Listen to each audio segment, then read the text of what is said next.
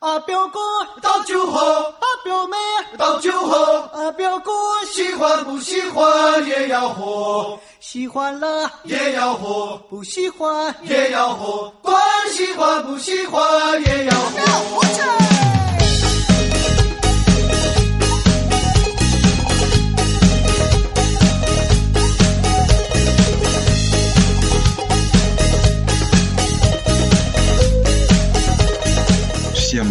Добрый день, доброе утро, добрый вечер. Сегодня в нашем подкасте, э, наш подкаст гостевой, э, мы будем беседовать с отцом Дионисием, э, священнослужителем Русской Православной Церкви, протеереем, настоятелем храма святых первых верховных апостолов Петра и Павла в Гонконге, миссионером, специалистом по истории православия в Китае, автором монографий «Православие в Китае. 20 век», множество статей о православии в Корее, Японии, Монголии, редактор сборника «История русской духовной миссии в Китае и православие в Корее», переводчика церковной литературы на китайский язык.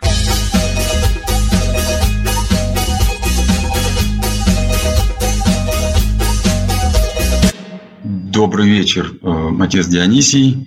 Э, Большое спасибо за время, которое вы нашли для участия в подкасте.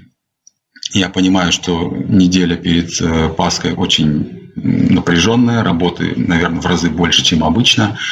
Но большое спасибо, что согласились участвовать. И от вас пару слов о себе, наверное. С тех пор, как мы встречались, прошло 9 лет, почти ровно 9 лет. Это было в мае 2000 11 наверное, или 10 года, 10 года, это был 27-й подкаст. Сейчас мы записываем 234 то есть это где-то 200 подкастов назад было. Это было у меня дома в Шанхае. Вот. И, наверное, накопилось, прошло время, и что-то изменилось в Китае э, в отношении к религии, к религиям. И мы бы хотели об этом поговорить. Добрый вечер еще раз.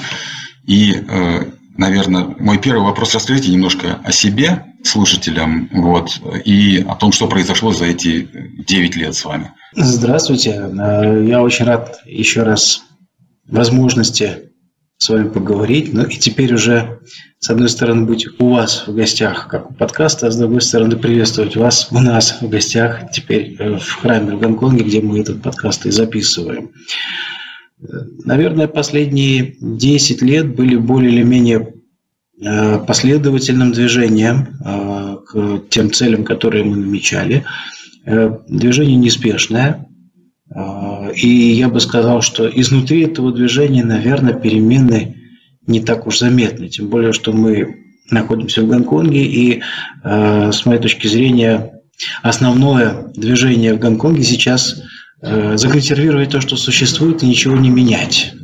Э, по большому счету Гонконг, Гонконг э, по большому счету противится переменам, которые неизбежно будут, которые связаны с его будущим, с его все большей интеграцией в разные системы Китайской Народной Республики.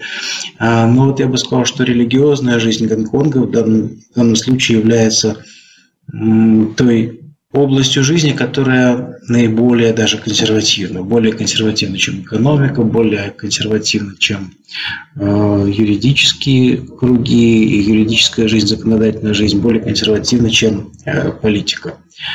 Э, мы, пожалуй, что за эти 10 лет больше сфокусировались на религиозной ситуации в Гонконге, Хотя мы всегда воспринимали Гонконг как мост, э, который соединяет э, православную церковь в мире с православной церковью в Китае, которая до сих пор, с нашей точки зрения, нуждается э, в нормализации своего положения. Но, тем не менее, наверное, для меня лично за эти 10 лет Гонконг стал иметь более существенное самостоятельное значение, я бы так сказал. Мы решили записать подкаст о религии, о православии в первую очередь, о его состоянии, его положении в Китае. А, на это нас подвигло большое обсуждение одного из недавних подкастов, в котором религия, в общем-то, прошла у нас не основной темой, но именно на эту тему у нас возникло больше всего комментариев, их было э, какое-то рекордное количество, больше там 60, и э, вопросы разные о о том, об отношении властей к религии в Китае, о о том, как себя чувствуют неродные, скажем так, религии в Китае сегодня. Вот. Все это широко обсуждалось, мы поняли, что тема очень интересует многих, кто сейчас э, живет в Китае, э, россиян, кто не живет в Китае, но интересуется Китаем. Поэтому вот э, это нас тоже подтолкнуло к тому, чтобы эту тему а, обговорить. Вы упомянули о том, что Гонконг интегрируется в Китай, это неизбежно, это было понятно. И за последние годы мы видим, что, ну да, этот процесс идет, более того, многое меняется еще в самом Китае, внутри Китая, на континентальном Китае. Это не тот Китай, который мы знали, я знал там 10 лет назад, это другой Китай, многое поменялось э, с приходом к власти э, нового, э, нового руководства, нового поколения. И по ощущениям есть определенное давление, как бы нет, наверное, не давление, а, скажем, возрождение э, официальной идеологии, которая в одно время, в общем-то, была на, э, немножко отставлена в сторону. И эм, больше приоритет давался, наверное, рыночному мышлению такому, более либеральному, а э, социалистическая, коммунистическая идеология была, ну, если не забыта, то, по крайней мере, они так не говорили так, как сегодня. То, что мы сегодня видим, это такое возрождение идеологии, переосмысление, э, э, в том числе и с учетом опыта Советского Союза и так далее. То есть идеология сейчас выдвигается на передний план, хорошо видно в континентальном Китае и, наверное, чувствуется в Гонконге. Вот как чувствует себя церковь в этих условиях новых? Чувствуется ли это на церкви и э, в каком, в каком ключе это чувствуется? Это позитивно, это негативно? Поделитесь, пожалуйста. Я, когда мы говорим о Китае, всегда избегаю э, того, чтобы говорить только о Китайской Народной Республике. Китайская Народная Республика – это, конечно, ядро китайского мира, но китайский мир намного шире, он включает в себя э, территории Гонконга, Макао, Тайваня, э, отчасти Сингапура и вообще китайской диаспоры, которая весьма многочисленна в Северной Америке, численность которой значительно растет сейчас в Западной Европе. А, и поэтому я, когда говорю о Китае в целом, по умолчанию говорю о нем как о китайском мире. Социальные отношения в разных его частях различные. А, обычаи, навыки, порядки, законы, привычки не совпадают. А, тем не менее, это мир, в общем, имеющий более или менее устойчивые связи между всеми своими частями. И опять же, ядром является Китайская Народная Республика. А, но я живу в Гонконге, естественно, смотрю больше всего на ситуацию в самом Гонконге и в Китае, который наш ближайший, так скажем, сосед, мать и отец Гонконга сейчас уже, не просто старший брат, а действительно э, метрополия, так скажем. У гонконговцев существует не очень удачная шутка, в которой, как всегда, э, есть доля правды по русской поговорке. Э, как они говорят, раньше Гонконг был колонией Великобритании, а сейчас он стал колонией Китайской Народной Республики. Ну, конечно, мы знаем, что не колония, это всего лишь шутка, но она во многом отражает э, те настроения, которые у некоторой части гонконгского общества до сих пор существуют, и, я бы сказал, даже усилились. А, и это, кстати, очень заметно в религиозной среде, а, потому что, как я в начале нашей беседы сказал, религиозная среда наиболее консервативная, она наиболее а, стремится сохранить максимально свободный порядок своего функционирования, которым она, в общем, в, Китае, в Гонконге наслаждается. И э, особенно, когда она сравнивает ситуацию с, развитием, э, с развитием э, положение религиозных общин в континентальном Китае, которое становится все более формализованным, все более э, сложным, все более подверженным влиянию политических сил. Китай заявил о себе как о светском государстве, вот принятая секулярная модель. Э, формально провозглашается, что церковь не должна вмешиваться в дела государства, и государство не должно э, вмешиваться в дела церкви. И эта ситуация, наверное, в любой стране современного мира всех бы устраивала, или почти в любой стране, там не берем Иран или Ватикан. Э, но это на светские секулярные государства, и с точки зрения вот этой модели социального устройства церковь должна быть свободна я говорю как священник, как церковный служитель, от давления, вмешательства, тем более какого-то ограничения деятельности со стороны государства. Вот, к сожалению, в материковом Китае мы свободы это не наблюдаем. Существуют многообразные и сложные конфликты э, в пределах католической церкви, в пределах протестантских общин. Периодически все это становится достоянием э, обсуждения в прессе, иногда, прессе, иногда компетентного, иногда менее компетентного, иногда слов больше, чем э, реальных дел, но вот никогда нет дыма без огня, и поэтому мы знаем и о, об арестах э, тех или иных неофициальных католических епископах, о кампаниях по э, снятию крестов с храмов в Джидзяне, о достаточно жестком взгляде на ислам. И проблема, с моей точки зрения, в том, что китайское светское государство рассматривает религии исключительно в одной плоскости, в плоскости социальной, как социальный феномен. Конечно, у религии есть э, это измерение, но с точки зрения религиозной оно не является ядром, оно не является основным. Оно является проекцией э, духовной практики в социальную сферу. По большому счету, любую религию можно вообще лишить э, социальной сферы действия, и, и вот этой проекции, но она не перестанет существовать, она не перестанет быть религией в индивидуальном, в личном плане, и даже э, в плане социальном в рамках, может быть, малых сообществ. То, что мы видели по, скажем, истории Советского Союза, да и Китайской Народной Республики, как э, домовые храмы. И это не новость. Э, когда-то Христианство гнали в Римской империи достаточно успешно, и один век, и другой, и третий, но это не привело к результатам. Э, было множество мучеников, десятки тысяч мучеников, однако церковь утвердилась и стала реализовывать себя и в жизни общества, и в жизни государства. Я думаю, что это э, те примеры, которые нужно учитывать в строительстве государственной политики. И если, э, развиваясь Китай ушел от э, модели феодального государства, пришел к модели э, социального государства и демократического государства и секулярного государства.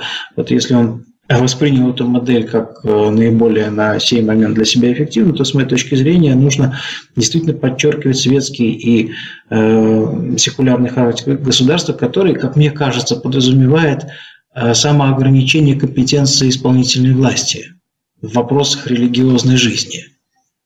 Ну, э, извините, вот э, если возвращаясь там 9 лет назад, мы, я помню, проговаривали тогда, что существует некая данность управления по делам религии в континентальном Китае, которая так или иначе э, очерчивала зону для конфессий различных, что можно, что нельзя, то есть определяла. И это, на мой взгляд, зная идеологию Китайской Народной Республики было не странным. То есть можно спорить о том, насколько это э, там, корректно и справедливо с точки зрения, как себя подает государство секулярное, но с точки зрения идеологии, ведь э, Китайская Народная Республика у нас государство не просто государство, но еще и э, во главе государства стоит определенная идеология. То есть правительство, оно еще несет определенную идеологию. В этом смысле выступает, скажем, церкви религии определенным конкурентом. И любая конфессия, а, любая религия в Китае выступает конкурентом э, господствующей идеологии в борьбе за умы. И в этом смысле ждать ограничений от э, власти, в принципе, достаточно логично. То есть религию, на мой взгляд, китайское, э, китайское официальное, китайское правительство терпит постольку, поскольку, поскольку невозможно всех там в один прекрасный день сконвертировать в другую идеологию, которая господствующая в Китайской Народной Республике, но и э, давать простор э, развитию, распространению религии, давать простор э, проповедничеству, миссионерской деятельности, разумеется, государство не станет китайской. В этом смысле, кажется, оно мало чем отличается от Советского Союза, который тоже достаточно нетерпимо относилось к религиям. Мы все это знаем. Вот. И, наверное, эта тенденция сейчас усиливается, глядя на то, как усиливается вот эта идеологическая составляющая и попытка возрождения, которая, э, мне кажется, китайская коммунистическая партия чувствует, что она определенный момент упустила э, в прошедшие годы. Я согласен с тем, что вы говорите. Конечно, идеологический контроль усиливается, и это не может не касаться верующих, православных в том числе, хотя они в меньшинстве, и как меньшинство они в меньшей степени испытывают вот, волну этого процесса и давления, конечно, не так, как протестанты, конечно, не так, как э, мусульмане, особенно в Синьцзяне. Но возвращаясь к мусульманам, э, я думаю, что государство все-таки прежде всего борется не с религиозной практикой, а именно с ее социальным проявлением. И на ислам э, смотрит как на социальный институт – ну, я бы так еще сказал, что социальный профиль э, в исламе более существенное значение имеет, чем в христианстве. Поэтому я понимаю логику китайских властей, но э, в целом э, люди, которые во что бы то ни было верят в Китае, получили сейчас за последние 10 лет повышенные риски маргинализации и вытеснения в какое-то гетто. Вот. Они могут себя чувствовать второстепенными гражданами, в чем-то э, ущемленными. И мне кажется, что э, эта политика на самом деле, которая вроде бы как должна преследовать э, укрепление единства среди граждан страны, на самом деле, с моей точки зрения, идет к, ведет к э, противоположному эффекту, к разобщению, потому что никакое единство, с моей точки зрения, не может быть навязано насильно. Оно должно быть принято добровольно, и тогда это будет подлинным единством. Добровольно разделять э, декларируемые идеалы, добровольно принимать э, предписываемую практику. В общем, это должен быть самостоятельный, сознательный выбор. Конечно, можно заставить, можно заставить людей действовать неким образом, ограничив их свободу и, поставив, и поместив их в какие-то юридические рамки. А, но невозможно завладеть их умами, невозможно завладеть их сердцами, и вся история человечества показывает, что никому это еще не удавалось на долгое время. Это всегда вызывало сопротивление и, в конце концов, э, отказ от этой первоначальной идеи вот такого, я бы сказал, тотального контроля.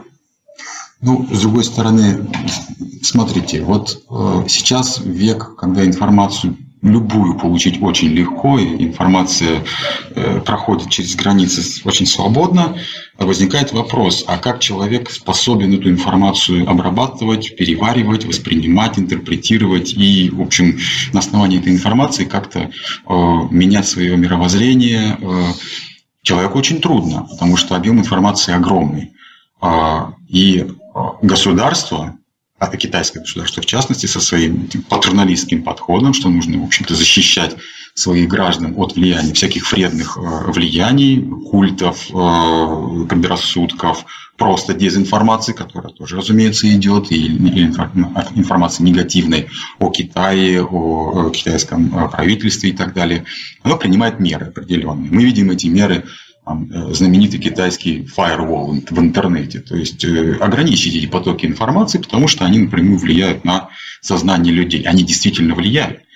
И э, то же самое, по аналогии, я вижу, что э, проповедь распространения религии э, китайским правительством воспринимается в том же ключе, как определенный поток информации, определенное, скажем, влияние на умы, которое ну, Э, не хочется терять умы этих людей. Поэтому, чтобы их не терять, э, тем более манипулировать сознанием, сейчас очень много возможностей. И э, поэтому и, и пользуются тем, что значит, религию нужно, наверное, маргинализовать. Вот. И э, включить весь аппарат, который есть в распоряжении государства, для того, чтобы, в общем, э, люди думали ну, примерно одинаково, скажем так. Учитывая, что, наверное, верующих в Китае, я не знаю, не могу сказать пропорцию верующих, если взять все, все конфессии, все религии, то, наверное, их все-таки меньшинство. Вот, то э, не так и страшно, что нет этого единства. То есть мы потихонечку будем бороться с вот теми, с тем меньшинством, которое все еще там верит во что-то другое, чем официальная линия партии, ну и со временем мы их, наверное, там поборем. Вот, поэтому, наверное, в, этой, в этом смысле боязни нет.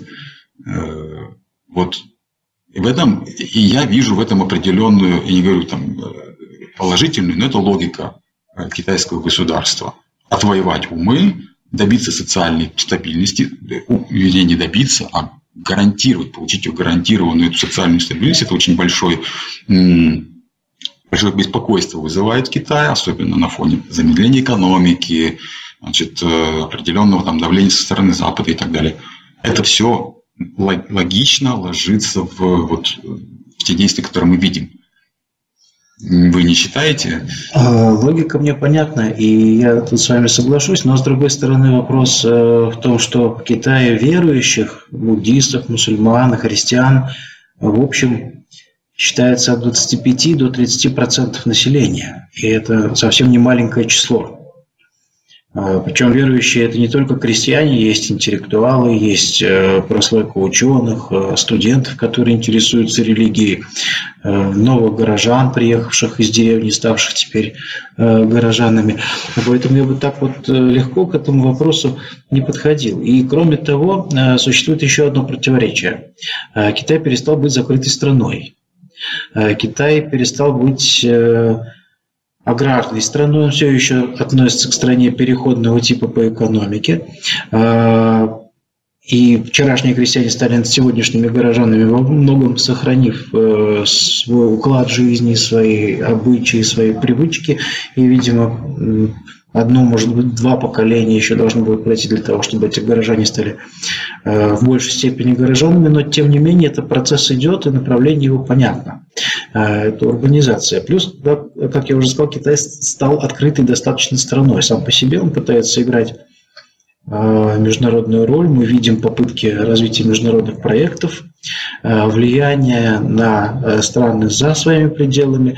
И это неизбежно предполагает, э, если это рассчитывается как успешный проект, это предполагает большую готовность к слышанию, к восприятию других.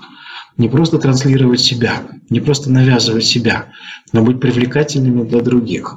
И вот э, эта тенденция к все большей открытости, хотя бы ради того, чтобы влиять в мире, она с неизбежностью э, скажется на настроениях людей. А в закрытом обществе, как, например, глухо-наглухо закрытом обществе, как э, Советский Союз или Северная Корея, а, все это можно удерживать под контролем просто э, путем применения грубой силы, так скажем. Да. А в обществе, которое становится более открытым, это требует значительно большего искусства. Людей надо убеждать, а не просто заставлять. И мне кажется, что до сих пор э, китайские власти скорее по привычке и по инерции готовы заставить. Это проще и понятнее, и кажется быстрее э, требует, кажется, меньше ресурсов, да, э, затребует, нежели убедить. А вот пойди ты убеди человека в том, что ему э, не надо верить или нужно ограничивать применение, реализацию воплощения своей веры. Вот здесь, я думаю, политика Китая пока не слишком успешна. И это вызывает, с другой стороны, не только недовольствие а, многих верующих, действительно, не только их желание уйти во внутреннюю иммиграцию, так скажем, да, а иногда и во внешнюю. Но это вызывает и критику иногда извне, которая иногда используется в чуждых Китаю политических интересах. А, но эта критика часто носит в известной степени объективный характер. А вы э, упомянули о 20-25% верующих. Это действительно большая пропорция. Я не знаю, как учитываются верующие, как они считаются. Одним из э, предметов обсуждения предыдущего этого подкаста было, а насколько китайцы верующие. Вот такие же ли они верующие, как мы рисуем себе в сознании, ну, то есть человек верующий, это действительно глубоко убежденный э, в вере и, наверное, не ищущий э, в обращении к религии каких-то э, практических, прагматических целей, не видящий в этом. А высказывались с точки зрения о том, что в Китае все немножко э, по-другому, что люди, даже называющие себя верующими, значит, посещающие храмы и так далее, э, вовсе не обязательно действительно верующими являются в душе, потому что э, китайцы очень практичные, они могут зайти сразу в несколько храмов, э, чтобы вот лишь бы там обеспечить какую-то, прогарантировать себе удачу, процветание, здоровье и так далее. И в этом нет ничего ненормального. Вот э, у меня, я хотел уточнить, вот эти 25%, которые условно верующие, вы по своему опыту, вы считаете, есть какая-нибудь разница между средним, средним взятым верующим китайцем и средним верующим россиянином или любым другим человеком верующим? Ну, по степени интенсивности веры я, наверное, эту разницу не вижу и не чувствую. Это отчасти связано с тем, что синкретизм, о котором вы сказали, китайский синкретизм, это то, что типично и характерно для языческого сознания. О России мы можем говорить, конечно, как о стране, в котором э, более тысячи лет было православие, но я бы не сказал, что языческое и магическое отношение к религии преодолено в ходе этой тысячи лет. Э, очень, люди, очень много людей являются верующими по инерции, неосознанно, непродуманно, и на самом деле э, формальный ритуал для многих играет большую роль, чем внутреннее духовное изменение. Вот. И это формалистическое отношение к религии на самом деле э, не чуждо и русскому типу сознания, но вот и также мы его наблюдаем и в Китае в значительной мере. Там, в принципе, ничего нового все тоже мы видим и, и в России. Формальный подход к ритуалу, к церемонии, соблюдение определенных правил, но это не означает, что ну, человек да, если, если, если мы скажем о том, что в России 80% верующих, я не думаю, что качество этих 80% веры, этих 80% будет сильно отличаться от качества 25 китайских процентов.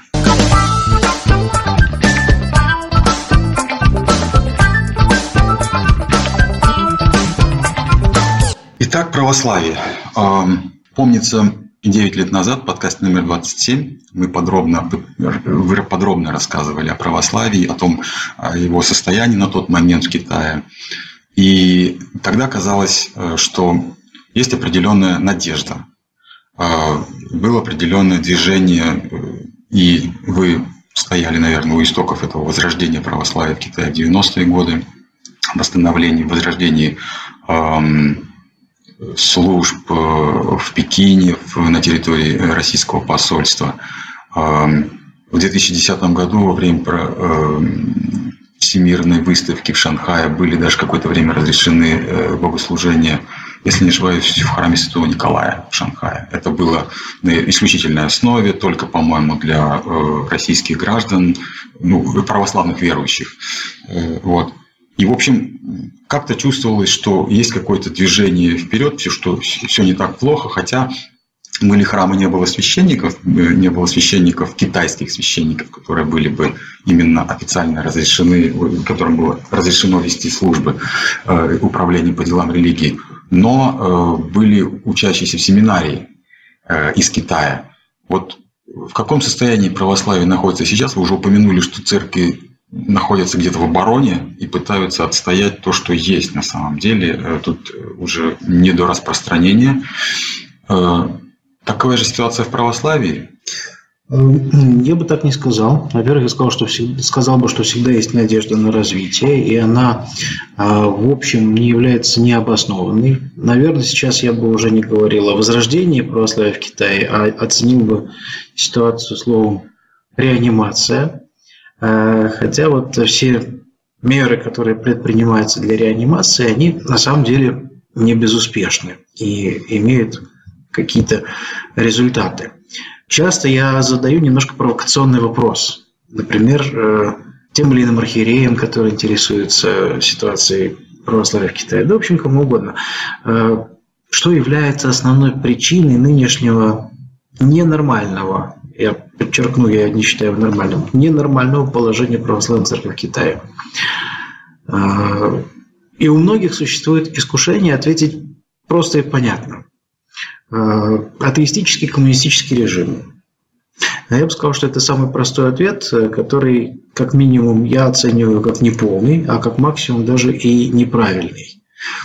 Я считаю, что просто со стороны православной церкви в Китае, э, православной церкви вообще в мире за 300 лет присутствия в Китае было вложено слишком мало усилий и ресурсов. Поэтому тот печальный результат, в общем, неблагоп... связанный с неблагоприятными социальными и политическими а, условиями, в которых церковь оказалась, вот, этот результат обусловлен все-таки не этими условиями последних десятилетий, а прежде всего недостатком усилий, который вложен со стороны самой церкви в ее развитие, в ее рост, э, э, в ее устойчивость. Потому как мы видим совершенно другие примеры в тех же э, социальных и политических условиях протестантских церквей, католической церкви в Китае. Взрывной рост числа верующих. Вы говорите о сегодняшнем дне? Или... За последние 20 лет. Угу. В том числе и сегодняшний рост экспонента, просто взрывной рост количества протестантских, католических верующих. За все века католической и протестантской проповеди в Китае такой динамики не было. Чем вы это объясняете? Э, я объясняю это вот э, объем ресурсов, которые вложили католики и протестанты, плюс в последние 20 лет образовавшимся в Китае духовным вакуумом, который требует заполнения. Люди перестали верить в коммунизм. Сейчас, конечно, партия и правительство пытаются вновь их убедить э, и заставить, их, заставить даже, сказал бы, поверить в актуальность этой идеи, но у меня нет никакой уверенности в том, что это будет э, иметь эффект, по крайней мере, быстрый и мощный. В общем, э, ситуация не безнадежна, но сложна. Надежды есть. Если говорить о результатах за эти 10 лет, я бы сказал, что 10 лет – это слишком маленький срок. Особенно исходя из того, что у нас очень небольшие, незначительные, э, скромные ресурсы. И традиция их ограниченного минималистического вложения и использования. А, но, тем не менее, есть даже какие-то формальные успехи. Например, я бы отметил визит патриарха в Шанхай, его встречу с э, Си Цзиньпином, в общем, продолжающийся хотя не беспроблемный диалог с официальными властями, но это только, так скажем, э, одна из сфер отношений э, между Россией и Китаем, которая касается э, религиозной жизни. Естественно, есть официальная повестка, но есть ткань жизни, есть среда, которая развивается. И на самом деле я бы сказал, что даже уровень официального диалога, он более интенсивный характер носит, чем развитие среды. И я думаю, что это вообще характерно для российско-китайских отношений. У нас политические контакты интенсивные, регулярные, а э, связи между Россией и Китаем на уровне экономики, на уровне культуры э, не настолько интенсивны. Хотя для России они очень значимы, но для Китая в меньшей степени. Э, вот говоря о формальных успехах, я бы сказал, что если 10 лет назад, когда мы 9 лет назад, когда мы встречались, в Китае еще не было ни одного китайского священника, то сейчас два официально признанных китайских священника. Один в Харбине, другой в автономном районе Внутренняя Монголия. А, есть еще один китайский священник, который служит в России для китайской диаспоры в еврейской автономной области. И он бывает в сопредельных регионах на Дальнем Востоке, в Благовещенске, в Хабаровске. А, и увеличилось количество православных общин здесь в том числе и тех, которые кормляются постоянно священником, эти общины носят неофициальный характер, у них нет э, подобающего юридического статуса, китайские власти об этом знают, но, тем не менее, во многом из-за того, что хорошие отношения между Россией и Китаем, этим православным общинам позволяется немножко больше, чем, может быть, можно было ожидать, исходя из тенденции современной политики и исходя из э, китайского законодательства. Ну вот новые общины есть э, в таких, например, городах, как Далянь, там есть постоянно живущий священник. Опять же, у нас продолжается регулярное богослужение в Шанхае, и вот прекрасная новость в этом году на Пасху власти впервые в Шанхае э, дают провести богослужение в кафедральном соборе с поручницей грешных. Иногда э, разрешали в Свято-Никольском соборе, а с поручницей грешных использовался только один раз за последние полвека, когда приезжал патриарх. И в этом году в Шанхае, например, э, достаточно неожиданно для нас при всем ужесточении в политике, вот э, в ответ на запрос вот этой де юра несуществующей общины, ну, которая де-факто достаточно многочисленны власти, дали такой замечательный ответ, э, что вот э, можно послужить э, там, где и не просили, и не ожидали, в кафедральном соборе Спорошницы Грешных. Это на улице Синвелу. Да. Храм. Да. Угу. Поэтому я бы сказал, что здесь не должно быть беспокойства о ситуации, хотя ситуация внешняя и обстоятельства всех этих действий могут быть более или менее благоприятными. Сейчас скорее менее, чем раньше. Но э, речь идет о создании среды. И хорошо простроенная и созданная среда, на самом деле, она переживает любые изменчивые обстоятельства. Надо больше работать над созданием этой среды. А вот вы упомянули, очень интересно, э, рост православных общин в Китае. Я могу себе представить, что он идет за счет россиян, которые приезжают в Китай. В Китае действительно очень много кто работает, кто учится. Китай очень популярен, китайский язык очень популярен. Это понятно. Э, китайцы. Вы упомянули, что еврейская автономная область, китайская православная община – а, в Китае, я так понимаю, тоже китайцы обращаются в православие, и тоже есть определенная тенденция, что их становится больше. Не сильно больше, но чуть-чуть больше. Все-таки интерес есть. А, мотивации бывают самые разные. Mm-hmm. Иногда связано с э, культурой, иногда это чисто религиозные вопросы, в общем, даже не имеющие отношения к России – для многих китайцев, но просто по инерции православие ассоциируется связанным с Россией, потому что 300 лет православия в Китае все время были связаны с Россией. Э, хотя я бы сказал, что взгляд, в том числе и взгляд китайских официальных э, властей на православие, опять же, немножко искаженно. Он воспринимается как религия э, русского этнического меньшинства, как русская национальная религия. Да? Ну, на уровне высоких властей, наверное, есть понимание того, что это не так, а вот на уровне каком-то среднем или на уровне э, мелкого чиновничества такого понимания, к сожалению, нет, и взгляды достаточно искаженные.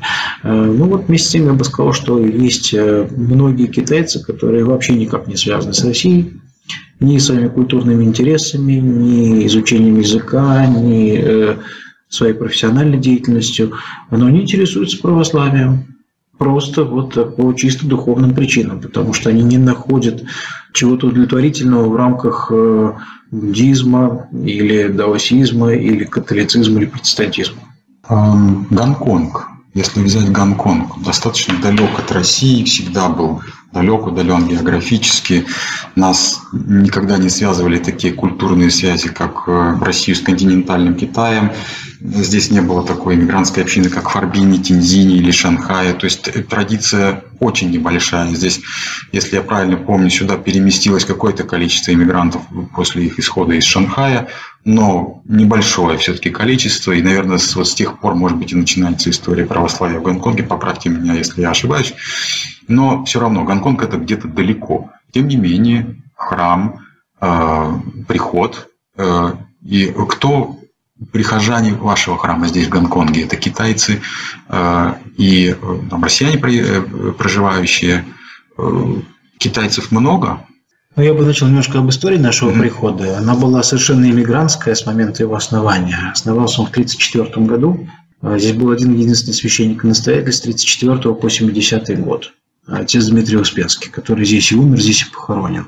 И с его смертью эта иммигрантская община э, практически разрушилась. Мы претендуем на преемство, но преемство скорее исторического характера. У нас тоже имя храма апостолов Петра и Павла. У нас есть несколько предметов, принадлежавших прежнему храму.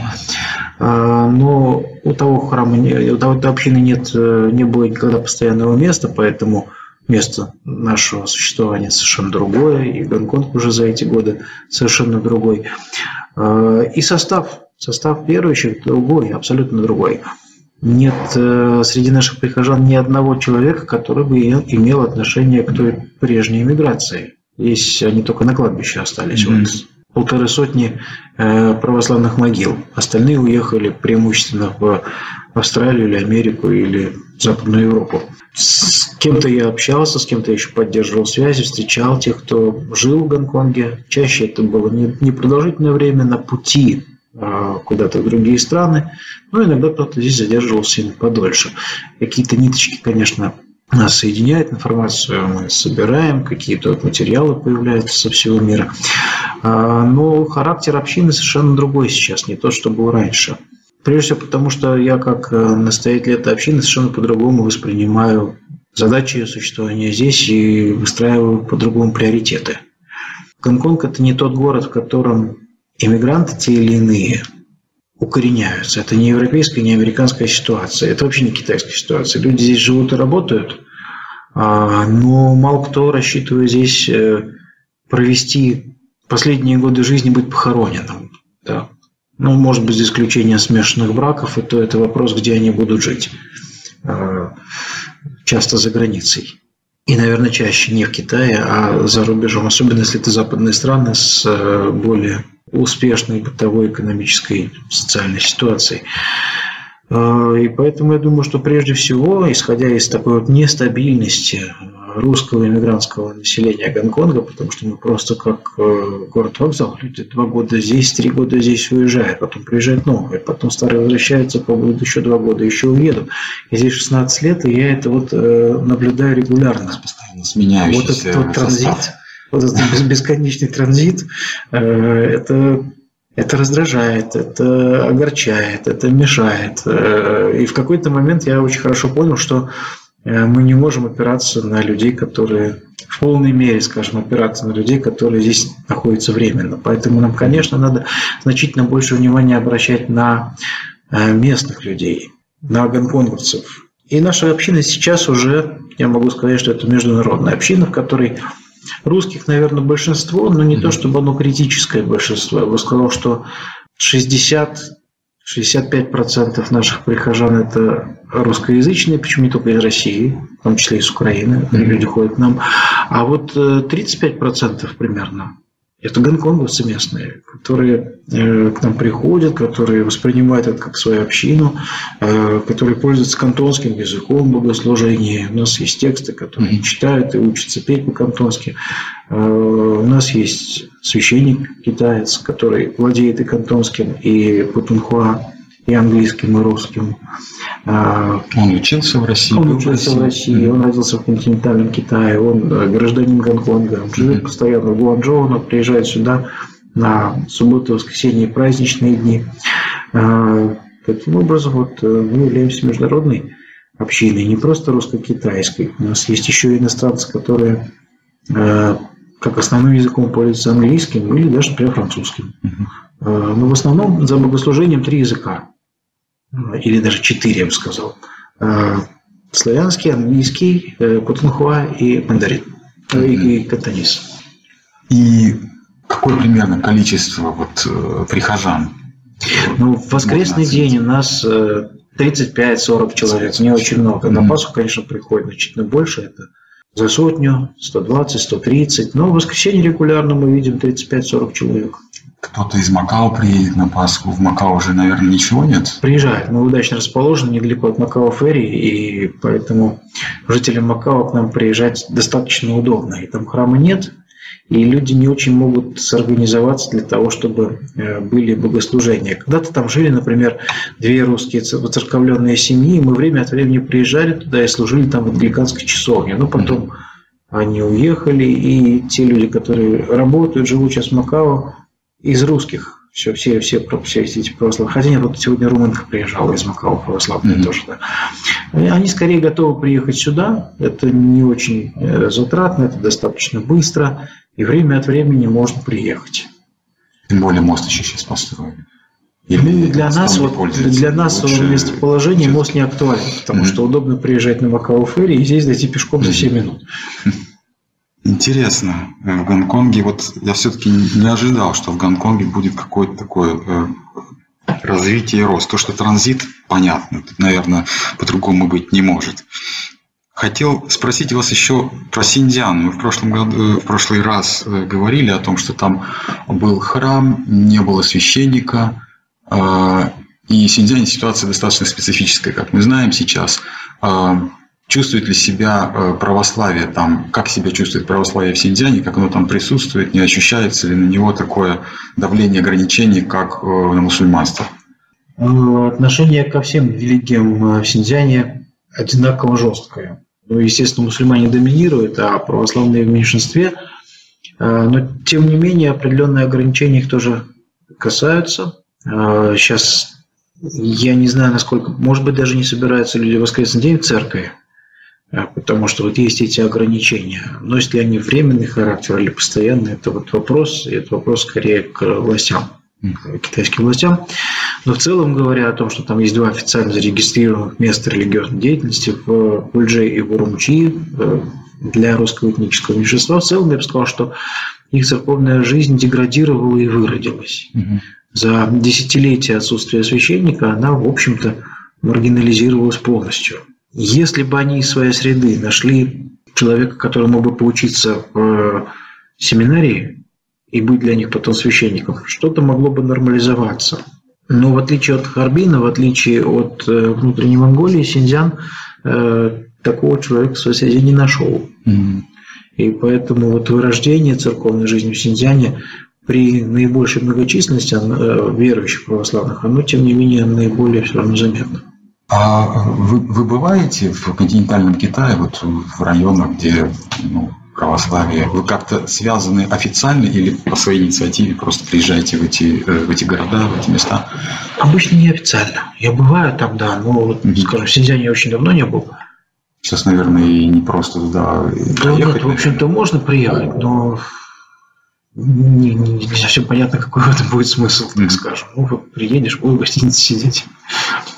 А, во внутренней Монголии давно не была, а в других местах, где есть православные китайцы, я вот более или менее регулярно бываю. Службы, вы не упомянули о храме на территории российского посольства в Пекине. Я так понимаю, что там службы продолжаются, и жизнь, в общем, идет Э, православная с тех пор, как его первые службы в 90-м году, в 94-м, да. Э, и потом вот был построен храм, то есть э, посольство это такой оплот, наверное, это единственное место, где действительно идут регулярные службы. Регулярные службы также идут и в Харбине, и в Даляне, и в Шанхае, и в Шиньяне Гуанчжоу, и в Гонконге.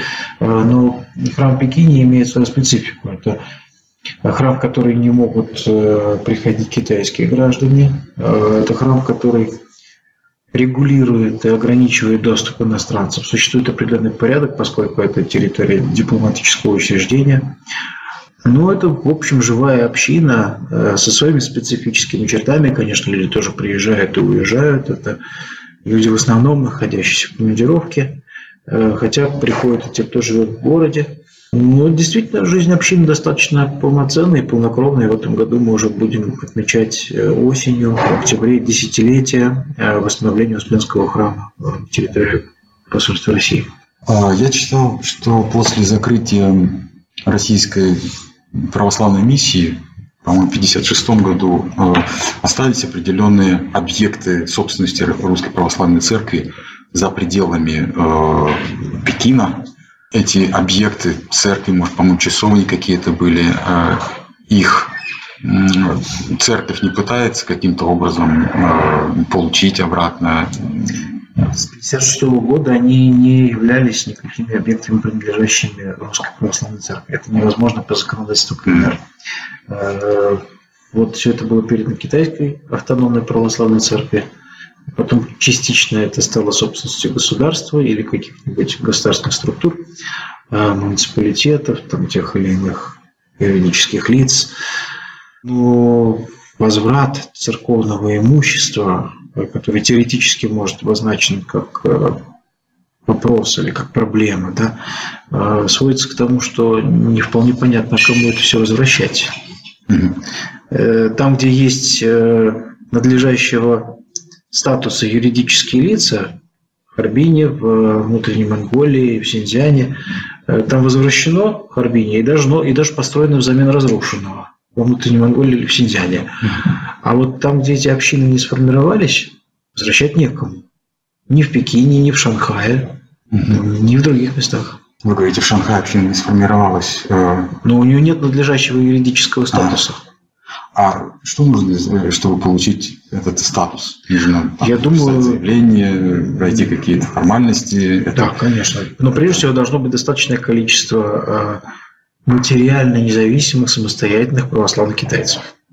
Материально независимых, то есть. Да, это люди, которые должны взять на себя ответственность за все свои действия по воссозданию, возрождению общины. Э, хотите получить собственность, ну получите собор спорошницы грешных, вы его сможете содержать, отапливать, кондиционировать, вывозить мусор, охранять. Вы хотите в собственность, значит, вы должны быть готовы его держать. Ну, а русская православная церковь может в этом смысле помочь или нет? Я, мы видим, что очень много там храмов возвращается, церкви строится, очень много э, храмов в России, то есть там есть ресурсы, и, наверное, православная церковь была бы заинтересована в том, чтобы здесь какое-то пошло развитие и помочь этими ресурсами. Вот вы знаете, это вопрос очень хороший. Это вопрос, который перед нами ставит серьезную проблему, готовили общины вообще православные и в России, и Русской Православной Церкви за пределами России содержать свои храмы. И вот мы сейчас приходим к тому, что очень часто не готовы. В России много чего построено, но что теперь у этих общин нет денег на ремонт и поддержку. А, недавний достаточно громкий случай с Исаакиевским собором в Петербурге, например, который вроде как вот должны были передать, они передали срок, в течение которого Русская Православная Церковь могла бы получить себе в собственность этот собор, а, юридически завершился, и сейчас вопрос об этом не стоит, и никто его не поднимает. И не только потому, что это будет а, вопрос острый с точки зрения социальных отношений. Это очень непростой вопрос с точки зрения а, материальной, финансовой. Например, Сакевский собор в Петербурге вообще никогда не принадлежал как объект недвижимости Русской Православной Церкви. Он принадлежал Министерству двора. Он принадлежал государству. И форма собственности на самом деле, она не так важна. Не так важно, кому что принадлежит. И всегда нужно понимать, что собственник э, несет ответственность за это имущество со всеми вытекающими последствиями. Вот у нас тут э, на 12 этаже это помещение находится в собственности. Угу. Да? Э, казалось бы, хорошо. А у нас очень старые лифты. Зданию 40 лет, и я не знаю, сколько раз они менялись. Они работают очень плохо, и собрание собственников приняло решение о том, что лифты должны быть заменены. И вот в следующем году каждый этаж должен выложить 20 тысяч американских долларов Ой. на замену этих лифтов. Вот. Сейчас мы уже все это посчитали, и мы стоим перед этой проблемой, что в следующем году за замену, замену двух лифтов мы должны выложить 20 тысяч американских долларов. А если бы мы не были собственниками-арендаторами, нас бы это вообще никак не беспокоило. А вы скажите, что мы пешком будем ходить на 12 этаж, лифтами пользоваться не будем? Нет, я предлагаю поменять только один. Один оставить старый, а второй пускай будет новый. А, да, мы говорили о том, что вопрос вот этих ресурсов, он стоит так э, открыто, скажем так. А вот э, интересно в этой связи, существует ли какая-то четко сформулированная, осознанная политика Русской Православной Церкви в Китае? Вот ну, генеральные линии. Что мы делаем? Развиваемся, э, проповедуем, миссионерством занимаемся, э, какую-то концепцию здесь продвигаем. Э, или, или пусть все как будет, как-нибудь. Нет, существует, конечно, внимание к этому вопросу, и он даже иногда называется приоритетным, но это скорее декларация намерений, угу. чем реализация конкретной ситуации, конкретных задач. Я думаю, что основной задачей, которая сейчас э, осознанно сформулирована, является восстановление э, китайских, китайского клира, то есть вот э, восстановление, возрождение китайского духовенства. Угу. И у нас за эти годы все-таки рукоположено четыре китайских священника, да, это уже кое-что, хотя это все равно капля в море, с моей точки зрения. Надо было бы намного больше усилий на это направить. Э, и вот с моей точки зрения основная задача все-таки формирование среды. А формирование среды – это то, что связано с э, информацией. То есть, по большому счету, это перевод. Перевод текстов, э, упаковка этих текстов, переведенных на китайский язык в разные форматы, аудиоформаты, видеоформаты, медиаформаты, для того, чтобы просто люди получали информацию о православии, впечатление о нем. А, и дальше уже, может быть, имели возможность как-то откликнуться на э, религиозный запрос своей души в связи с присутствием православной церкви, хотя бы не физически, но вот, скажем, сейчас в интернет-пространстве mm-hmm. это все более доступно становится. Да. Это задача современной технологии, задачу миссионеров облегчают и упрощают. Вот. Э, поэтому я бы сказал, что такой вот э, всплески интереса иногда где-то вот бывают, но вот какой-то такой централизованной, последовательной политики, реализуемой, пока, наверное, еще нет. Она, наверное, сформулирована, Вот, э, где-то она существует в сознании ответственных людей, да, но до ее последовательной реализации дело пока не дошло. И mm-hmm. это, в общем-то, не новая ситуация. И опять возвращаюсь к тому, что православная церковь слишком мало ресурсов не на протяжении последних 60 лет уделяла а, развитию этого вопроса, а на протяжении всей 300-летней истории. Это, видимо, типично и характерно для русского типа сознания, для которого, по большому счету, Китай – это что-то такое вот далекое, а, не очень приоритетное, в общем-то, при всем высоком уровне политических контактов и тенденциях международной изоляции. Да. Мы знаем, что в светском мире поворот России к Китаю, который декларирован был пять лет назад, он, в общем-то, не ну, состоялся. Да, был. Он, в общем-то, не состоялся до сих пор. Да. Отчасти потому, что Китай это не настолько уж интересно. Вот, э, ну и со стороны России тоже понимание китайской ситуации очень часто нет в достаточной степени. И эти проблемы российско-китайских отношений, они э, связаны с состоянием общества, и, естественно, они в той или иной степени присутствуют это и отражаются и в церковном сознании, и в церковной среде. Вы говорите о том, что за последние 300 лет присутствие православия в Китае не было вложено достаточное количество ресурсов, не было не вкладывалось вот в создание той среды, э, которую э, смогли создать э, католики, протестанты. Но я могу опять ошибаться. Вам не кажется, что и изначально не стояла так задача, потому что появление православных священников связано, в принципе, с потребностями албазинцев, которые появились в Пекине. И вот активное продвижение, миссионерская деятельность не была никогда приоритетом, а, может быть, там, в конце XIX века, когда очень активно там а, наше присутствие политическое в Маньчжурии, в Корее и так далее. Вот на этой волне, наверное, да, а, эта деятельность активизировалась, но в принципе распространение православия никогда не было таким приоритетом, как это было там у иезуитов, католиков, протестантов, которые очень активно сюда, в общем-то, в Китай проникали и в самые отдаленные уголки и, в общем, и, и преуспели в этом. А у нас это было так, как получится. Ну, я бы сказал, что были разные тенденции, была разная мотивация. Если мы посмотрим документы учреждения Пекинской э, миссии и то, что император Петр Великий об этом писал – он говорил о проповеди православия среди китайцев и говорил о том, что это именно предлог и случай.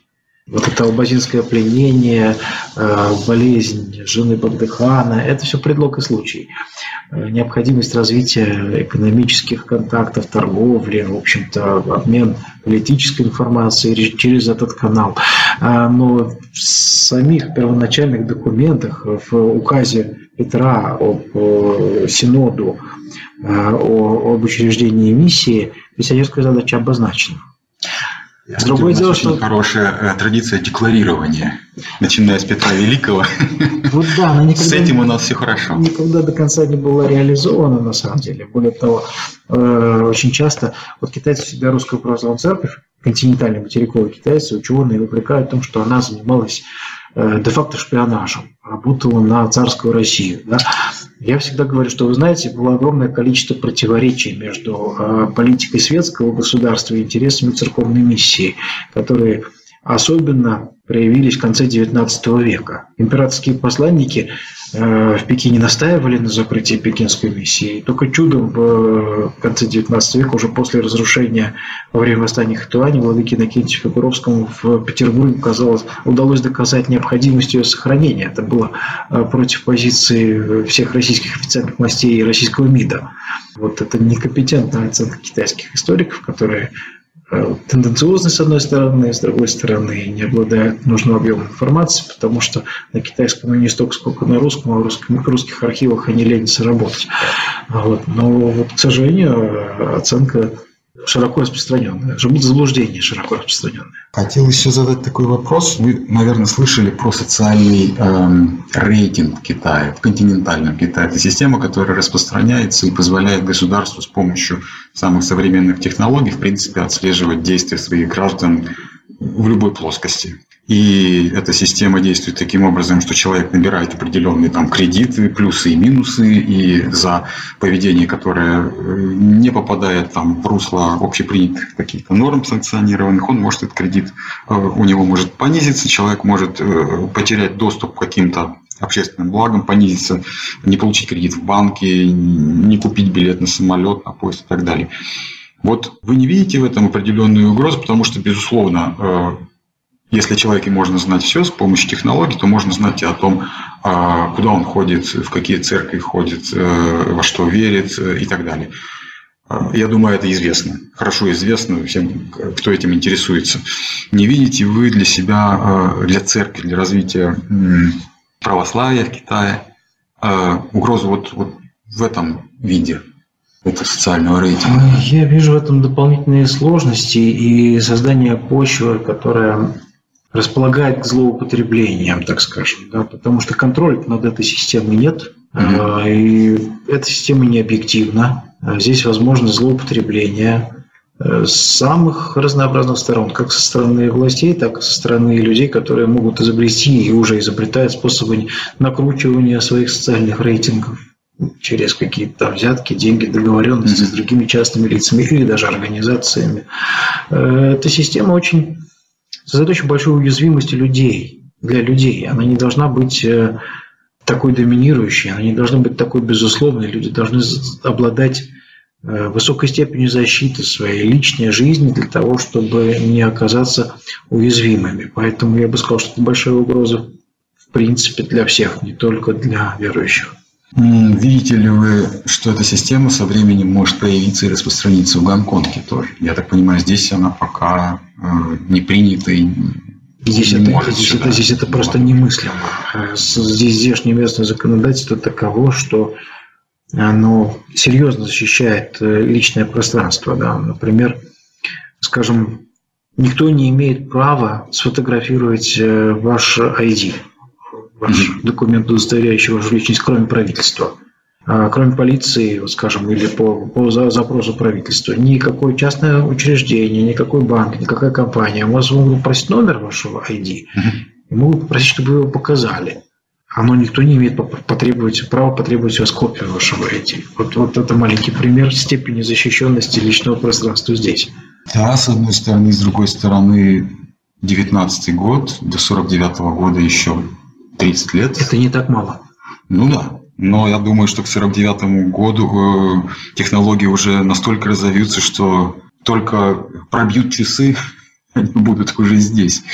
Но я думаю, что мы в любом случае э, должны защищать частное пространство людей от э, неправомочного э, нарушения, несанкционированного или разрушающего какого-то критического нарушения это важная тема не только для Китая, у которого нет иммунитета, так скажем, к этой теме. Это общество, которое э, привыкло к нарушению личного пространства в разных э, проявлениях. В разных проявлениях. Континентальный Китай, я имею в виду. А Гонконг нет, он к этому не привык, Тайвань к этому не привык. Э, и на самом деле это очень хорошо.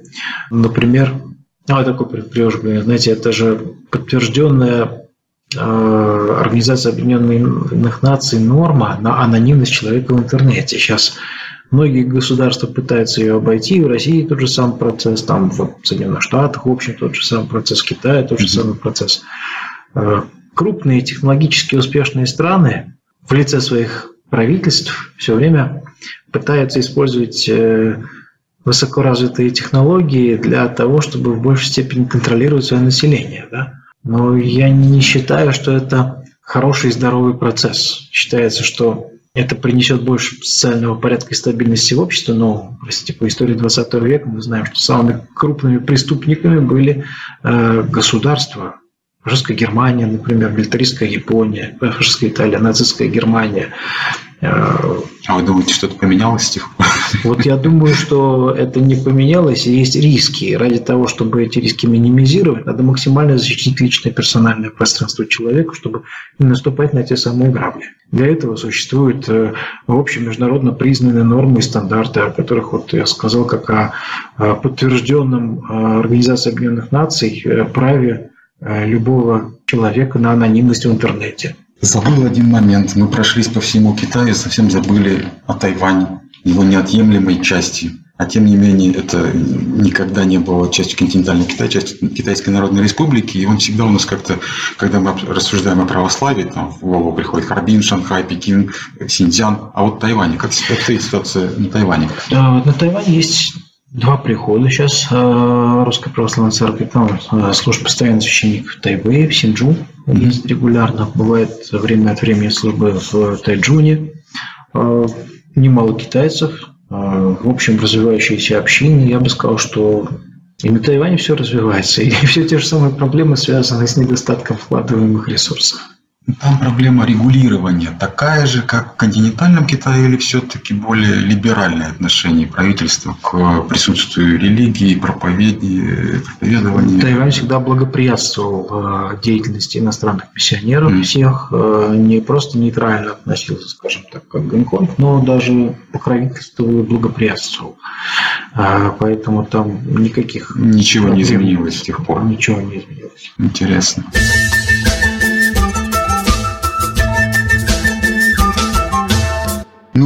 Мы уже, наверное, записали хороший полновесный подкаст, и даже более того, у меня один вопрос, он личный. Вы говорили о том, что в Шанхае, э, извините, в Гонконге люди приезжают и уезжают, транзит, э, текучка кадров. Как вы себя видите в Гонконге? Вот вы уже здесь 16 лет? Да, уже 16, 16 лет. лет. Какие планы у вас, перспективы? Вот пока здесь или в обозримом будущем, э, как, где вы себя видите в дальнейшем? Ну, пока я вижу смысл своего пребывания точно здесь, и с тем, что э, пока еще этот приход и эта община недостаточно устойчива, именно ее китайская часть, где Бог судит провести конец жизни, я не знаю, в принципе, это все равно, лишь бы ты занимался делом, э, которым ты призван. Я вот пока чувствую свое призвание здесь. Вы себя чувствуете здесь, на своем месте? Пока да, ну не знаю, может быть, если у меня будет меньше сил в будущем, и когда их будет меньше, возможно, мое представление о моем месте пребывания, роли и поменяется, но пока это не так. Вы часто возвращаетесь э, в Россию, бываете в России? Да, я не чувствую себя в отрыве. Я бываю 4-5 раз в году э, в России mm-hmm. и в разных частях. Что ж, большое вам спасибо э, еще раз за время э, уделенное. Очень интересно, я считаю, у нас получилась беседа. Я думаю, уверен, что, наверное, будет много комментариев. Мы позволили себе не анонсировать э, вот эту беседу. Обычно мы уведомляем о том, что у нас будет интересный гость, задавайте вопросы. В этот раз мы этого не делали, потому что Э, не были уверены. Все-таки здесь определенный э, элемент экспромта был, не были уверены, состоится эта встреча или нет. Она состоялась очень хорошо. Вот. Э, я от лица Лавой Каста от себя лично вам желаю здесь, в Гонконге, и не только процветания и здоровья, и развития вашему делу, поменьше препятствий, побольше новых людей, побольше хороших дел. Большое спасибо. И я бы хотел поблагодарить за интерес и замечательные вопросы. И, пользуясь случаем, пожелать э, всем слушателям, всем аудитории хорошей Пасхи. Спасибо большое. Ну, э, мы прощаемся и всем э, большое спасибо, что нас слушали. И не забывайте задавать свои вопросы, оставлять свои комментарии. Мы постараемся на них ответить. И отец Дионисий, если найдет время, я надеюсь, тоже зайдет к нам на страничку вопросов и, может быть, тоже оставит пару своих комментариев. Большое спасибо. Спасибо. Всего доброго. До свидания.